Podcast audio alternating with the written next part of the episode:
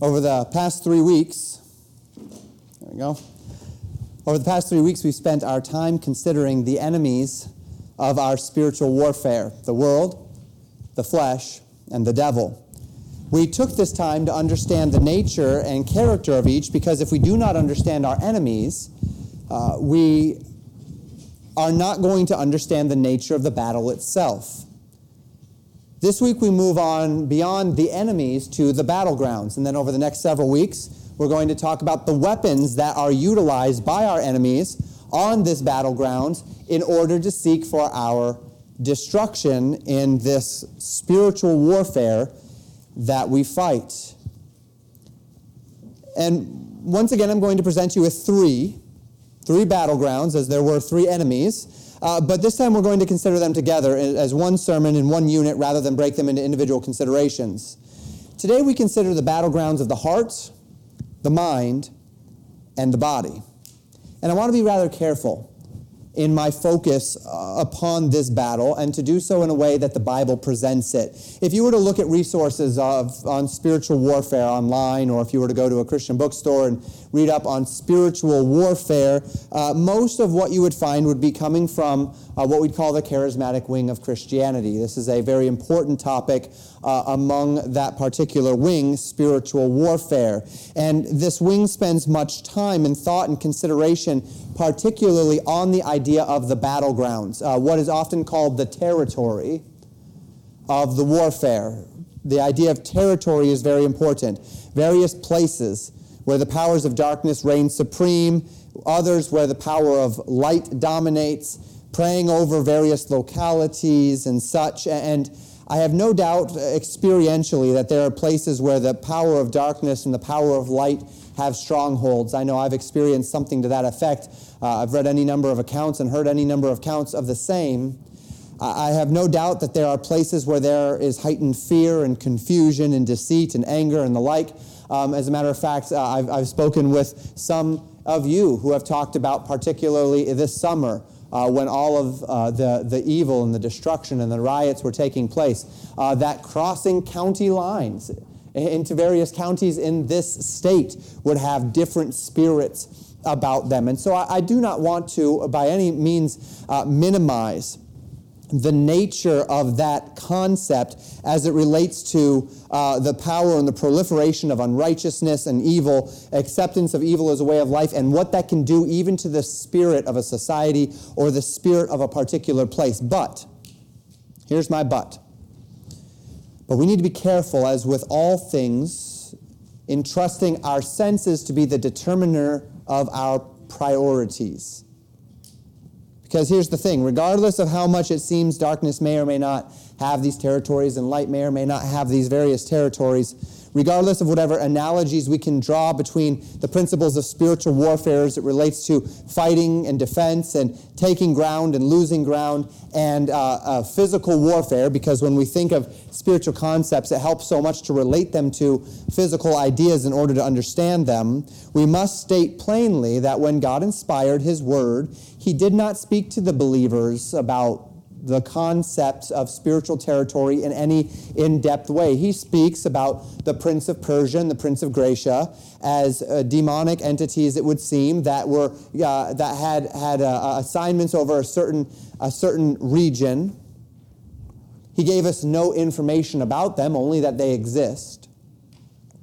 He speaks of strongholds, but as we'll see it today, we see Paul speak of strongholds specifically in the relation to the mind. God did not teach or ask believers to pray against demons or to make earthly spiritual strongholds or to consecrate land or anything of that sort. We do not see instructions as to that in the Bible. He did warn us against rebuking the devil directly in the book of Jude. And one of our essential foundational com- uh, uh, concepts, as we presented it, and even as you heard it last week, that we hold fast to as a matter of course in interpretation is that we believe, particularly in areas of ambiguous study, that God told us what He wanted us to know and what we need to live in absolute victory in this life. That if you want victory, There are any number of various levels of experience that might help us understand strategies, but the root of that victory is found presented in the Word of God itself.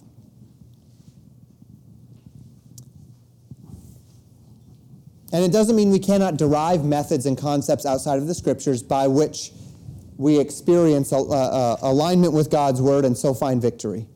But we must also conclude that if God desires us to have victory, He has also given us in His Word the methods to secure that victory.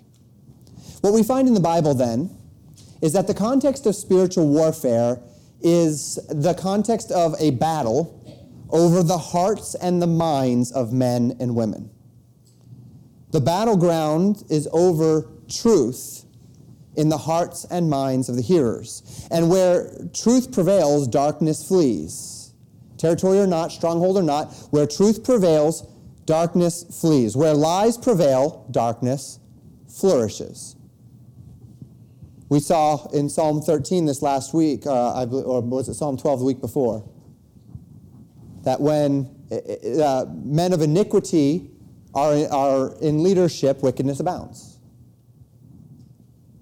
This concept that iniquitous men bring about emboldenedness unto wickedness is a very clear, direct, obvious concept, and this is what we find as it relates to battlegrounds. Truth brings righteousness. By mercy and truth, iniquity is purged. Right? By the fear of the Lord, men depart from evil. Where there is no mercy and truth, where there is no fear of the Lord, expect iniquity expect evil.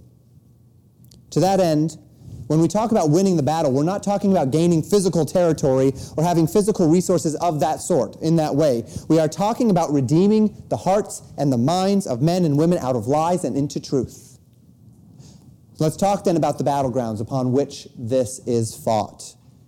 And as with our enemies, who could be broken up into those three primary categories or concepts the world, the flesh, and the devil so, too, with the battlegrounds, uh, I believe the Bible speaks of three primary battlegrounds. Again, you're not going to go to any particular scripture and see these things laid out just so. I am systematizing and combining things into a manner that uh, I, makes sense to me and I believe gives a, a, a, broad idea. I've probably missed some things. You probably know some things I don't. That's the nature of, uh, of, of how life is. Uh, but I'm going to break this into, as I said, the body, the mind, and the heart. And we're going to speak to them in that order. The first battleground we consider the battleground of the body. The body is, and, and be careful to take my meaning here, the body is the least consequential of the three battlegrounds. But it is the one that is most on our minds because it's the one that we see. It is where the nature of the battle comes out, where we see its manifestations. And so it's the one we think about. It's the one that's on our minds. It's the one that's before our eyes. It's the one that, that, that frustrates us. It's the one that causes us to judge others because it is the place where we see these things happen. But make no mistake, it is the least consequential.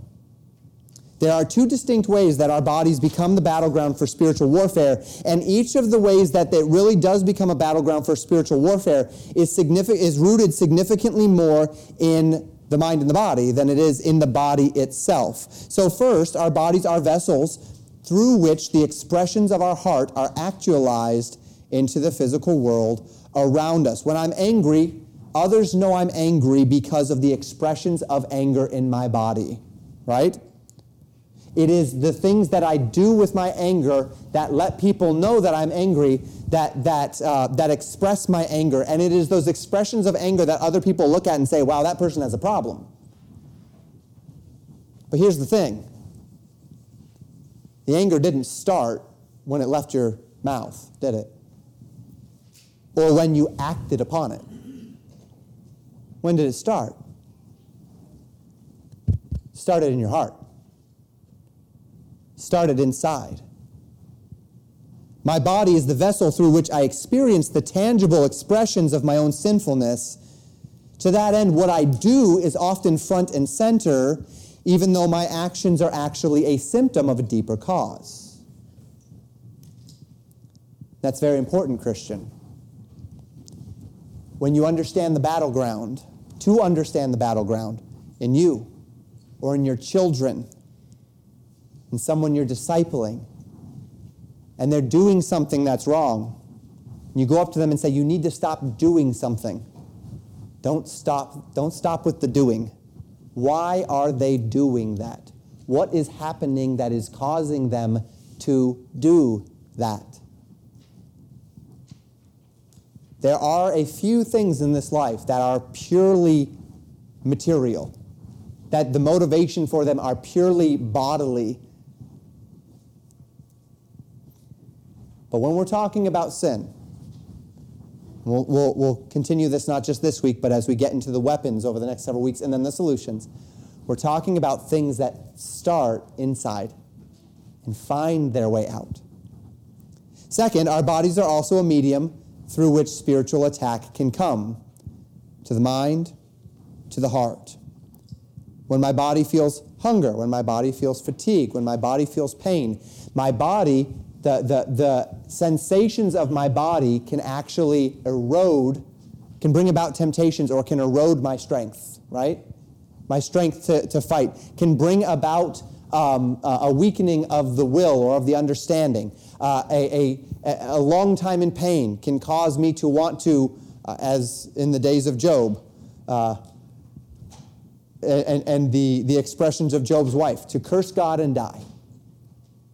That's a temptation that is there for one specific reason.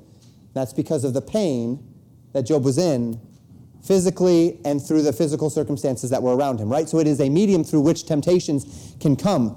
These senses felt through my body can lend themselves to expressions of sinfulness. The old adage, idle hands are the devil's playthings, right?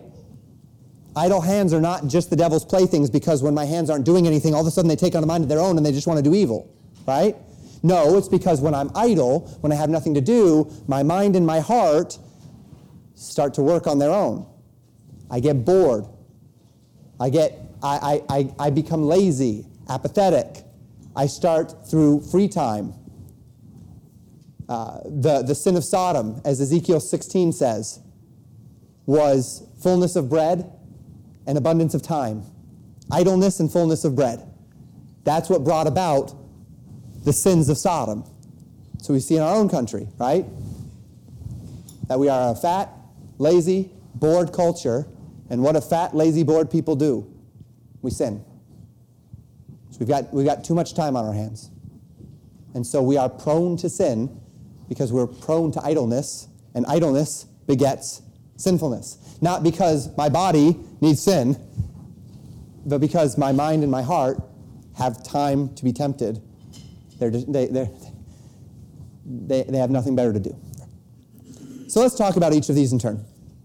First, the body is the vessel through which sin is expressed. When we think of sin, naturally we think of the things we say and the things we do. But those who have studied the words of Jesus know that this is not where sin originates, nor is the expression of the body an adequate gauge for the extent that a man has victory over sin. Sin doesn't begin in the body, in other words. We've already talked just briefly about this. It is only expressed in the body in a material way. Sin begins with our hearts. And sin is sin, whether it ever takes a physical expression or not. And this is an all too common problem, not just among the religious, it's an all too common problem among humanity, but we, also, but we see it perhaps more heightened among the religious or among the moralists.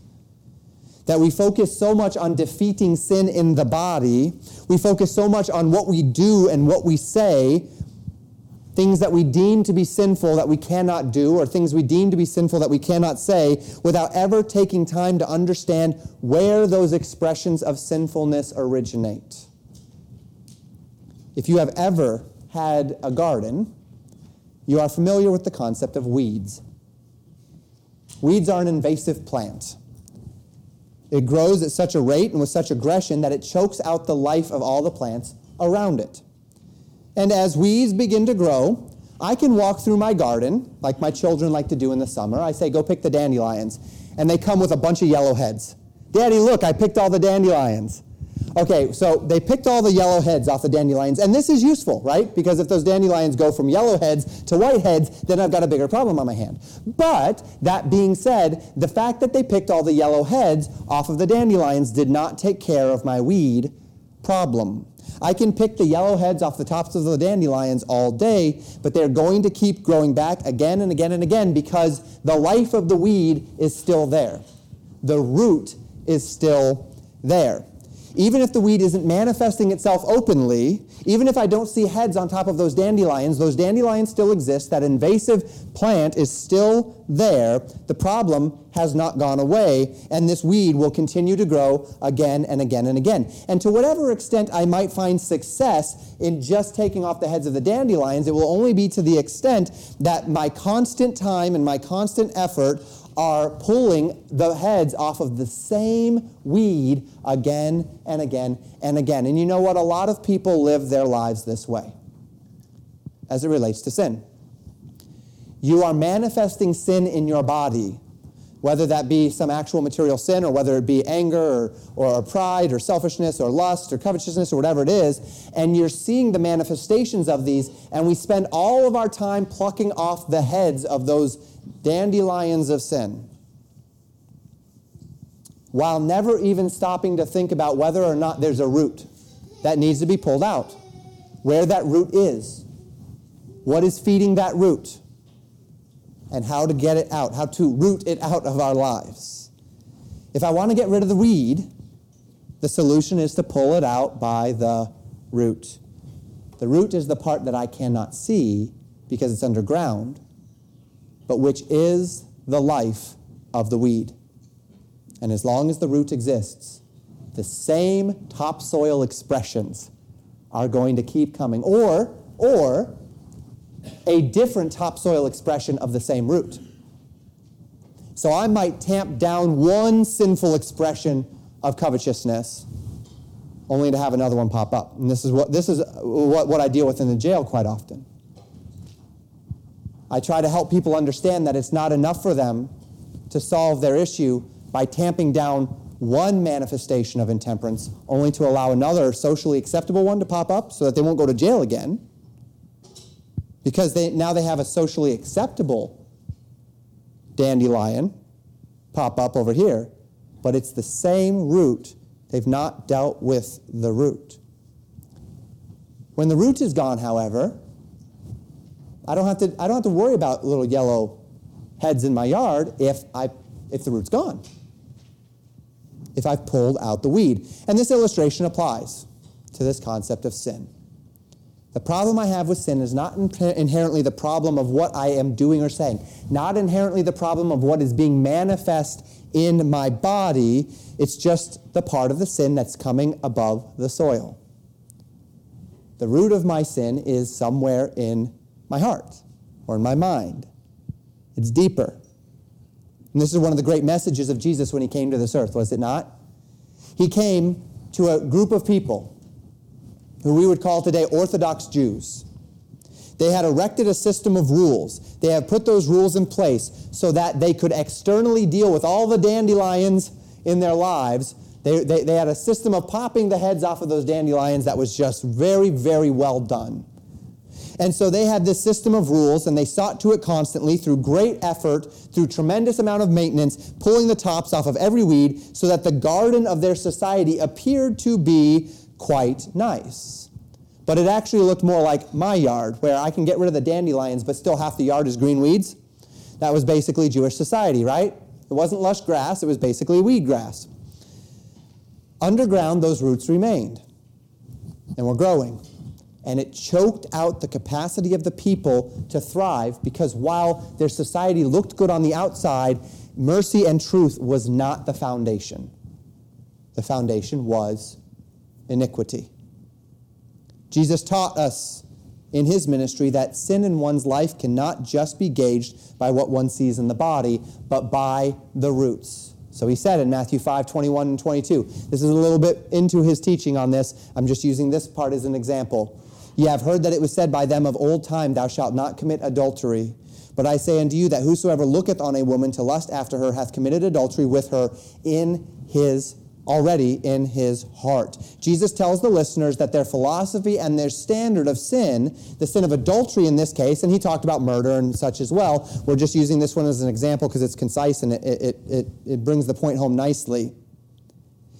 This idea in society, the standard of sin, was that adultery is when a man is physically unfaithful to his spouse. But then Jesus corrects the sentiment on a spiritual level saying that if a man lusts after another woman, a standard not of action but of heart and mind, he has already committed adultery with her in his heart. In other words, even if the sin doesn't break the surface into physical action, if the root is still active in the heart, there is still an element of sin there. And just because I can tamp down the physical manifestations of a sin does not mean the sin is not there.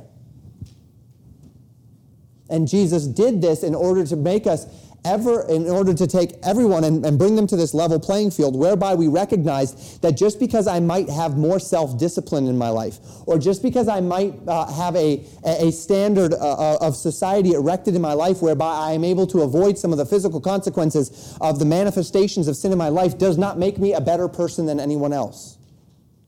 Just because I grew up in a Christian home, believer, and so I was shielded from some of the deeper negative repercussions of a life of sin does not make me any less sinful than the people I sit across from in the jail every week. That's important for us to know.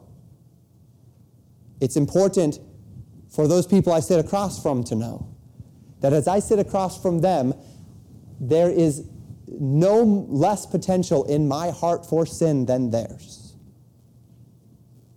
This is important. It levels the playing field, doesn't it? So that the gospel is not just for a single socio-economic class. The gospel is not just for a single outworking of, of, of religious heritage. The gospel is not just for a, a single culture or group of people, because all have sinned and come short of the glory of God regardless of how it culturally manifests or does not in my body. Because I know what's here. And you know what's here.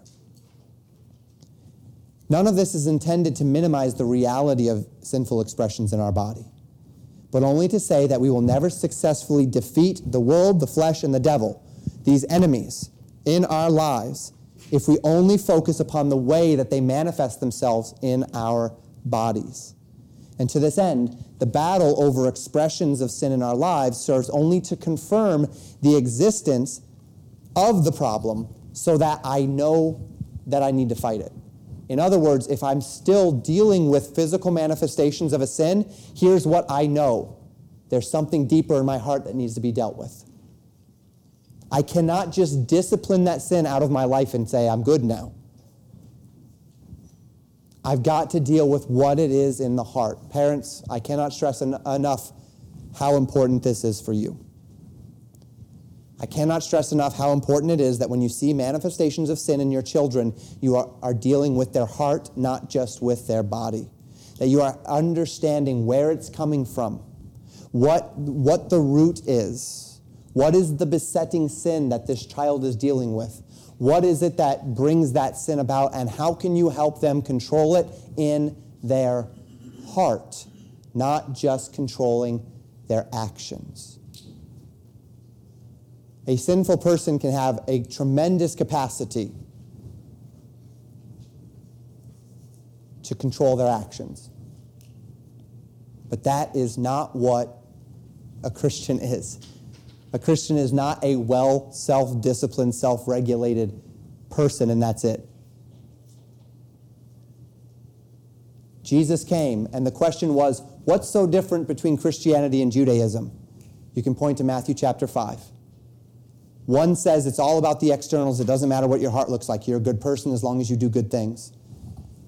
The other says, check your heart. You're not a good person. Flee to Christ He's the good person.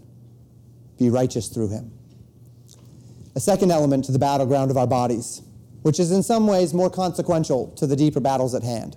The body is the vessel through which sin of the mind and heart can be inspired. This is, I would believe, more consequential in, of the two ways. The body becomes the means by which the world, the flesh, and the devil attack the inner man. This has been a tactic of Satan recorded in the scriptures all the way back to the book of Job. I've referenced Job a lot in this series. Uh, don't expect that to stop. Job is an important element of insight into the spiritual battle. Why? Because that's where God peels back the curtain, right?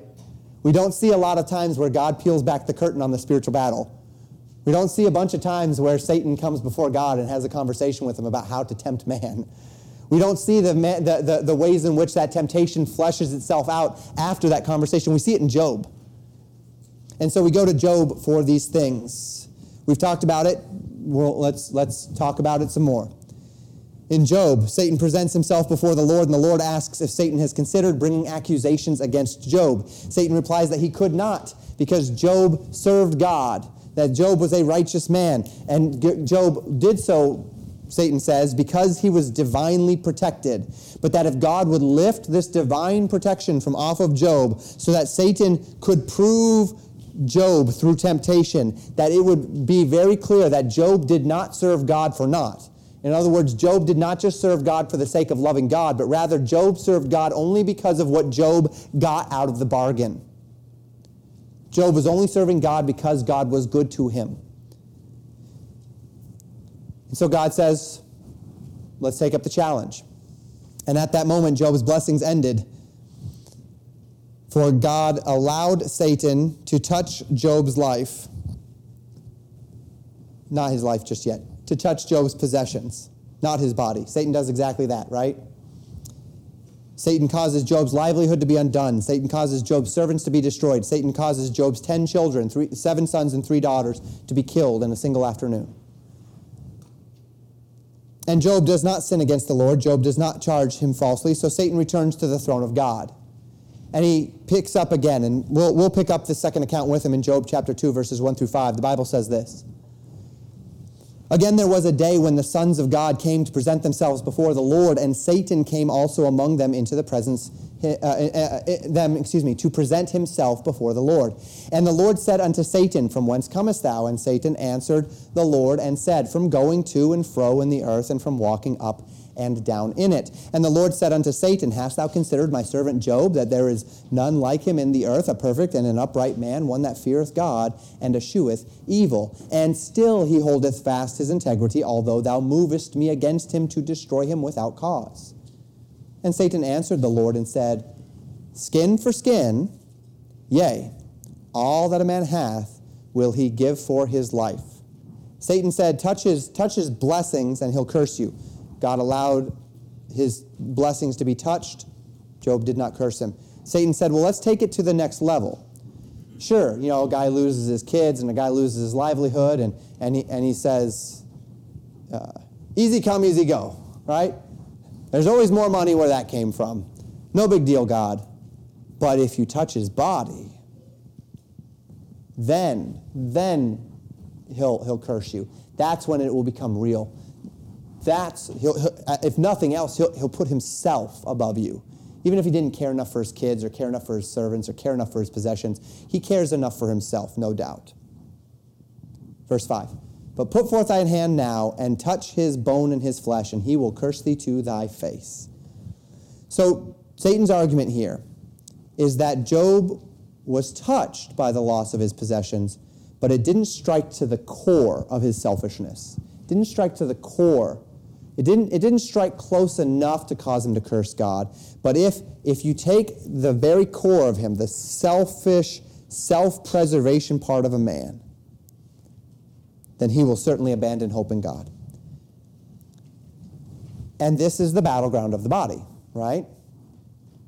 This is the idea that when we are tired or when we are hungry, that when we face physical illness or injury, that when we are in pain, or even as we see in our age, in a, in a very different way that when we are so materially rich that we say, as the church of Laodicea did, I am rich and, have, and full and have need of nothing, right? Then this becomes an avenue by which temptation can come. In these circumstances, it becomes more difficult to resist temptation, and the mind and the heart become susceptible to Satan's deceits. And this is the battleground of the body, not so much the actual place of the battle itself, in a sense, but both as an expression of what's happening in my heart and as a means of Satan weakening, confusing, bringing about apathy or laziness. The body is the medium through which most of these temptations seek to their expected end, which is the mind and the heart. So we move on next to the mind, and it is here that I want to be careful in my distinction between the mind and the heart. In the Bible and in all of history, people have used single parts of the body to represent larger concepts which are much more difficult to express on their own. Uh, really, in many ways, as we look into the Word of God, all life is kind of a metaphor, right? You can find metaphors for spiritual concepts throughout any number of elements of life. Some of the most well known of these, of course, is marriage whereas where, marriage is a metaphor for the relationship between Christ and his church. There's this mystical union that we cannot fully comprehend, and yet God says the best way to comprehend it is to look to the nature of the relationship between the man and the woman. We see the same thing with family, right? With the father and the children. That we see in this relationship between father and children a spiritual concept between God as father and we as God's children, and, and those concepts come up regularly. We also see this, interestingly enough, in various body parts, that we use body parts as a means by which to express physical concepts. So the heart being the most obvious of these in the Bible as well as in society, right? So we find the heart used all over the Bible. I think uh, I'll have it written down here in a little bit. Some 550 times in the Old Testament and 100 something times in the New Testament, we see the concept of a person's heart. And we see the ideas in, in not just in the Bible, but in culture. The, the idea follow your heart is a catchphrase that has been uh, pervasive in culture for some time. Now, when, when someone hears follow your heart, if they're a natural English speaker who understands idiom, if they're not, I'm sure that's a weird statement, but if they're a natural English speaker who understands idioms, they're not literally going to be chasing their heart anywhere, right? Heart stays in my chest. That's, that's where it stays. If it's not there, I've got bigger problems. But the idea is that uh, following my heart is that there's an emotional tug that is causing, that is, is, is in, imposing upon itself a pressure to make certain decisions. And the idea of follow your heart is do what you feel best as it relates to volition. The heart, of course, is not the only one that we find in the Bible. We find the mind, which is what we'll be talking about in a moment. We also find the bowels, right? Literally intestines. And we see the idea that someone's bowels yearned upon someone else. In a literal sense, that's weird. But when we understand the idiom, we understand that the bowels are the seat of intense emotion and love. Kidneys are found actually quite often. When the Bible talks about trying your reins, the reins of your heart, the idea of, of the reins, right, which would be uh, the, the concept of that which directs a horse, right, the, the reins of a horse, that the word there literally, reins, is, is literally kidneys. And it speaks of that, that part of a man that controls him, that directs him, his conscience. The liver is used in the Bible as the seat of passion, so on and so forth. We see a lot of these. Eyes, ears, mouth, feet, right? All, all of these metaphors. So we have in many passages regarding temptations and snares the concept of the mind and the concept of the heart. And there are people who will say that these are synonymous, and that's fine. I have no beef with someone who says, well, the mind and the heart are synonymous, but I would also not necessarily see it as so. The heart in the Bible and in culture speaks far more of that which we would associate with feeling unto volition, is the way I would say it. How I feel unto decisions I'm going to make. Whereas the mind would be reason unto volition. Right? So, heart, emotion, or feeling unto volitional choices. How I feel unto what I'm going to do or, or the decision I'm going to make. The mind is how I reason unto the choices that I am going to make. So the heart, uh, some would call it their gut feeling, their natural inclination, or their base instinct. Not the deepest feelings of emotions like the bowels, but rather the sensibilities intrinsic in our perception of the world that lead to feeling how we feel or, the, uh, or, or, or feeling how we would to make the decisions that we make. The mind in Bible and culture seems to speak far more about, again, reason unto volition. That which drives us to rational, considered thoughts, bringing about choices. And that doesn't necessarily mean bringing about the better decision, by the way. Whether or not we're talking about the mind or the heart, it doesn't mean that the mind always makes the right decision and the heart always makes the wrong decision. Uh uh-uh. uh Just because a uh, you make a reasoned or a considered decision does not mean it's an accurate decision.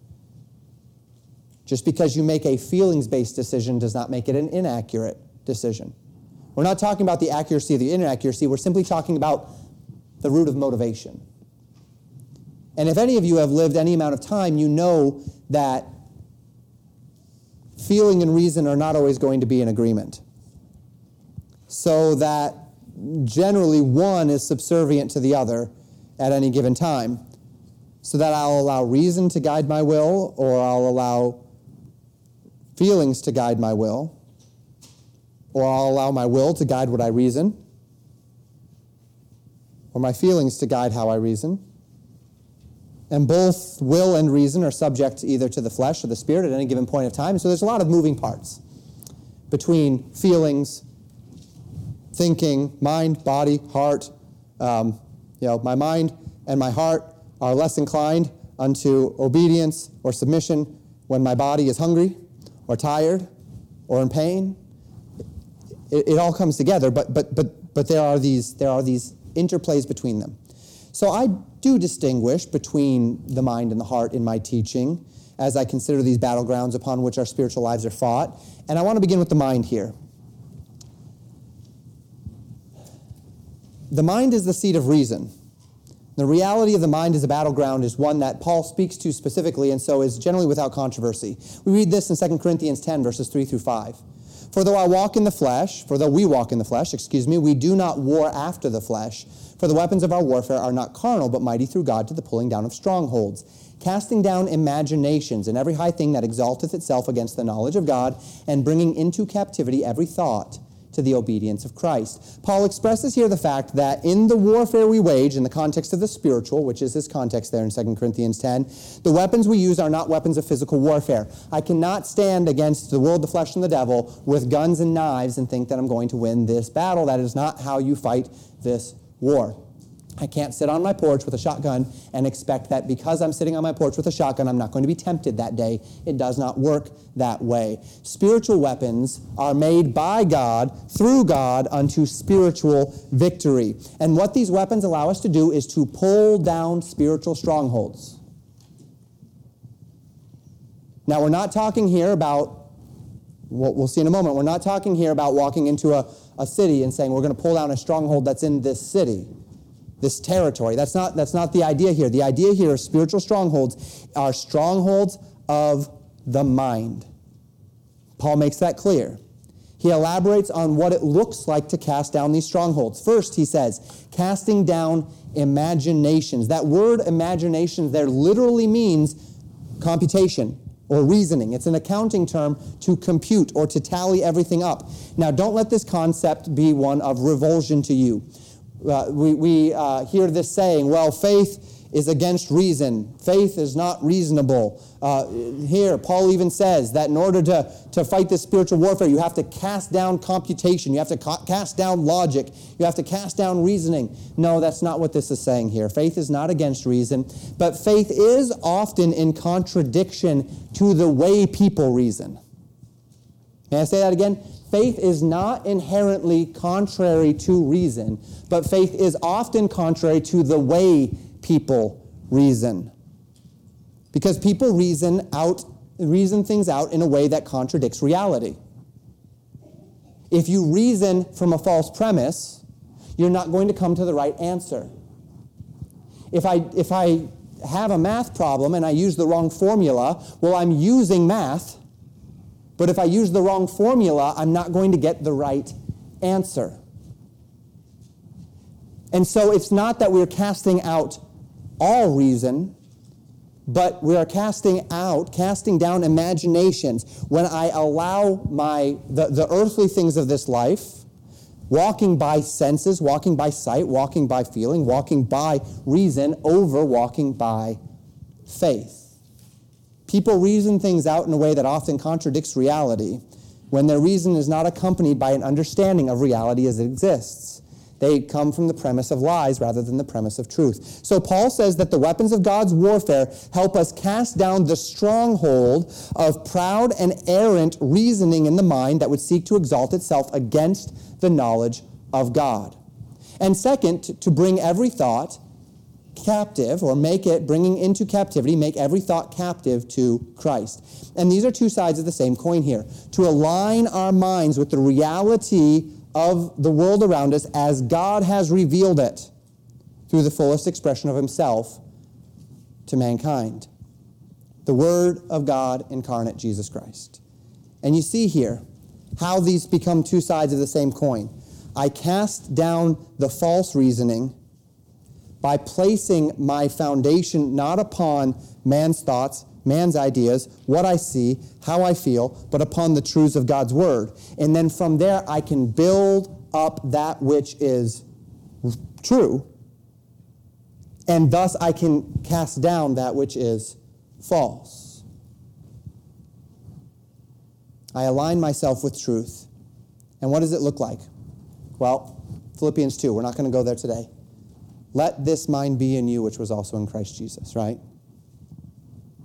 Being in the form of man, thought it not robbery, uh, uh, being in the form of God, thought it not robbery to be equal with God, but made himself of no reputation and took upon him the form of a servant and was made in the likeness of men. Being found in fashion as a man, he humbled himself, became obedient unto death, even the death of the cross. That's the mind of Christ. Just before that, by love serve one another. Look not every man on his own things, but every man also on the things of others. This is casting down imaginations. This is casting down false thinking. This is casting down the reasoning of this world and, and, and, submitting it, subjecting it to the knowledge of Christ. And then I can reason out of the mind of Christ that which is true as it relates to reality. Paul warns his readers about this battle of the mind several times throughout the New Testament, even expressing the extent to which Satan has blinded and clouded the minds of men against the truth of God's word. And this is the battle. It's a battle over truth, Christian. By mercy and truth, iniquity is purged, and by the fear of the, uh, of the Lord, men depart from evil. This is the battlegrounds. This is what we're fighting against. You're not fighting against men's outward expressions of sin. You're fighting against the, the, the, the, the, the captive hold of sin on, in their minds and in their hearts. Not against them, against the sin that, that, that has dominated them. So, Colossians chapter 2, verses 8 and 9, we'll see this again next week. Beware lest any man spoil you through philosophy and vain deceit, after the tradition of men, after the rudiments of the world, and not after Christ. For in him dwelleth all the fullness of the Godhead bodily. Philosophy and vain deceit, following the traditions of men, following the rudiments of this world. These are the enemy's battlegrounds. He, if, if he can take those things and root them in our hearts, excuse me, those are his, those are his weapons. So I will talk about next week. In our battleground, if he can root these things in our minds, in our hearts, then he will, he will be able to win that battle. 2 Corinthians chapter 4, verses 3 and 4, Paul says, If our gospel be hid, it is hid to them that are lost, in whom the God of this world hath blinded the minds of them which believe not, lest the light of the glorious gospel of Christ, who is the image of God, should shine unto them. The God of this world, through his deceits, through his lies, through this reason that is divorced from knowledge of God, through this reason that is removed from reality as it truly exists, has blinded the minds of the unbeliever so that the unbeliever hears the preaching of the cross and it is foolishness unto him even though it is the deepest expression of wisdom, because their minds have been blinded by a absolutely unrealistic orientation to this world. They have no frame of reference to understand the truths of God's word because they have placed their frame of reference in a bed of lies. So they hold their knowledge captive to the reasoning of their own minds, denying the light of the gospel to shine into their hearts by blocking it in their mind. And again in Ephesians chapter 4, verses 17 and 18. This I say, therefore, and testify in the Lord, that ye henceforth walk not as other Gentiles walk in the vanity of their minds, having their understanding darkened, being alienated from the life of God through the ignorance that is in them because of the blindness of their heart. Here we have both the heart and the mind. The darkness of their minds, the blindness of their hearts the vanity of their minds, pride, which clouds a man's reasoning, darkens their understanding through ignorance, ignorance compelled by the blindness of their hearts, where these two work in tandem, because what they're, they're feeling unto volition says, I want to do what I want to do, and what they're believing says, aha, the, the, the world as it exists, as my senses see it, uh, doesn't, doesn't feel like the mind of Christ. Therefore, I reject this thing. And this allows us to transition between the mind and the heart because I must hasten on. So much more we could say. We transition from the, the, the, nature of reason unto decision to feeling unto decision. That even when men's reasoning is informed by the truth, they are just as much informed by their senses. So that men's desires and intents can utterly overcome even any amount of reasoning or evidence. I mean, did not the Pharisees and Sadducees watch Lazarus raised from the dead? And every amount of reasoning in them says this man just rose from the dead, and yet their heart compels them not to believe, but rather to say, How can we kill this man that just rose from the dead?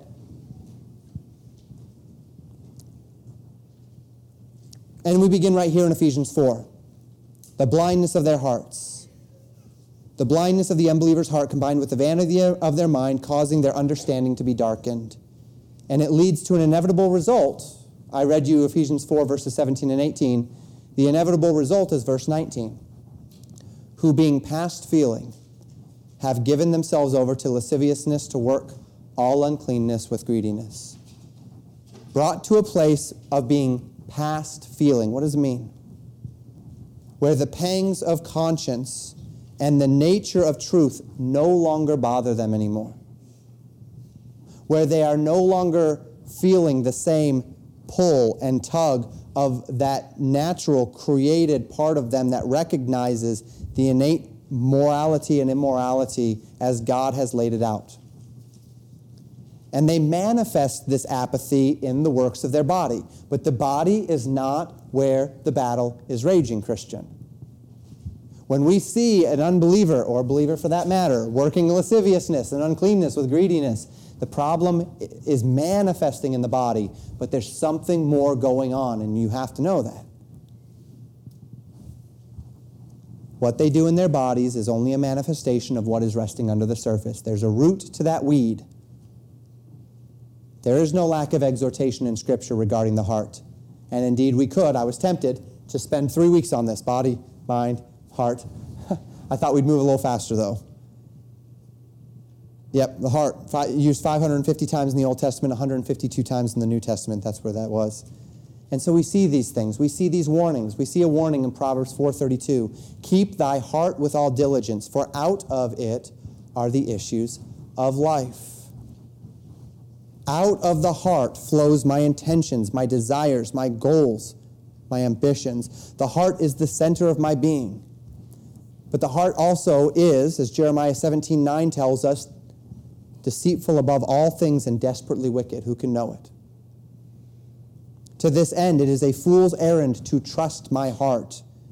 And much to the contrary, as with the mind, my affections and my desires must, through diligent faith, be submitted to Christ if they are going to be properly related to this world. Where I must combine the recognition of my mind on the truths of God's word, casting down the strongholds the imaginations that would exalt themselves against the knowledge of God. And then I must combine that with drawing into my being a submission to the will of God above the will of my own. And that is the battle of my heart. The battle of my mind is the battle of believing uh, uh, uh the, the world as it exists and, and, and, and placing myself in relation to it. The battle of the heart uh, of my heart is submitting to it, to that reality of being willing to say, God, not my will, but thy will be done. Of setting myself aside to do what God wants me to do. And that's the battle of my heart. And various groups of Christians have various, um, I, I, think, you know, Christians tend to segregate themselves by any number of things. One of the things that Christians tend to, to group by is spiritual gifts Another thing that Christians tend to group by is propensity unto certain temptations, failures, or sins. And so there are certain groups of Christians that will tend to congregate together and they struggle more with the battles of the mind. And then there are others that might struggle more with the battles of the heart. We would probably tend to be more of a battle of, uh, and I'm broad brushing here. I know every person is individual and you all have your own battles. But as a general rule, people in our, in, in, in our circle would, would tend to be more battle of the heart people. That we know the truth. And we have, generally speaking, related ourselves to the truth as it relates to the strongholds of casting down imaginations. But what we struggle to do is obey, like submit, right? Whereas other people have all the desire in the world to submit, but they have not related themselves properly to, to the truths. And we need to find this balance. We need to have both in their place. We must uh, wrap this up for the sake of time. But I want to go to one more verse as it relates to the heart. And again, when we talk about how to fight this battle, we're going we're gonna see a lot more of these exhortations. But Jesus said in Matthew 6 21, For where your treasure is, there will your heart be also. The world, the flesh, and the devil are in a constant battle for your heart, for your mind. The world, the flesh, and the devil want us to be held in darkness, kept distracted through the cares of this life, draw our affections away from God unto the things of this life, keep our eyes upon ourselves rather than our eyes upon the Lord. It's so easy to get distracted, isn't it? And not just on ourselves, but on the things that are happening around us. It's so easy to be like Peter. When he stepped out of the boat and the winds and the waves were raging around him, and you looked around and you begin to sink. So easy to be like any of the disciples, any of the other disciples who stayed on the boat.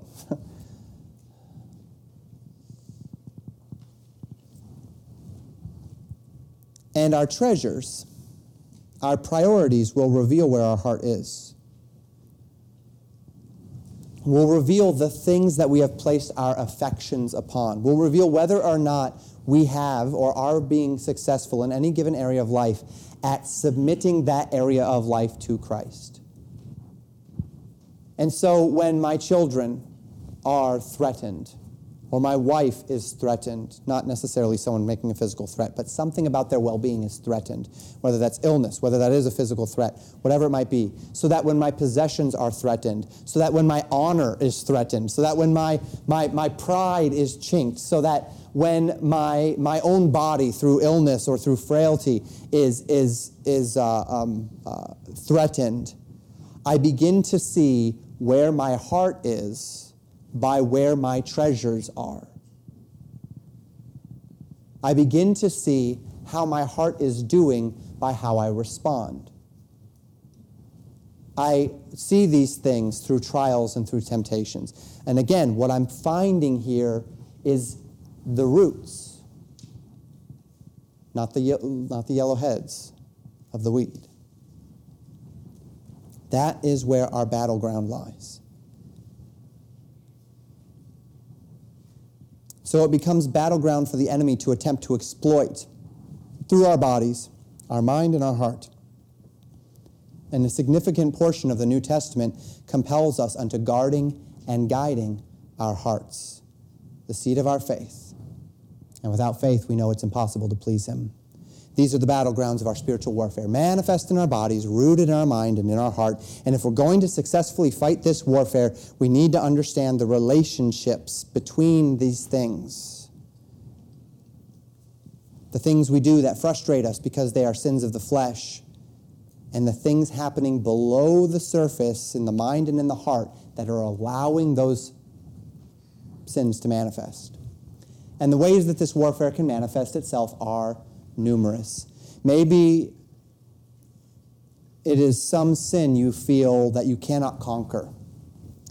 And you have worked to externally discipline yourself, and you've tried to take away the temptations, separate yourself, and it's like it's chasing you down, it's following you, and you just can't get rid of it.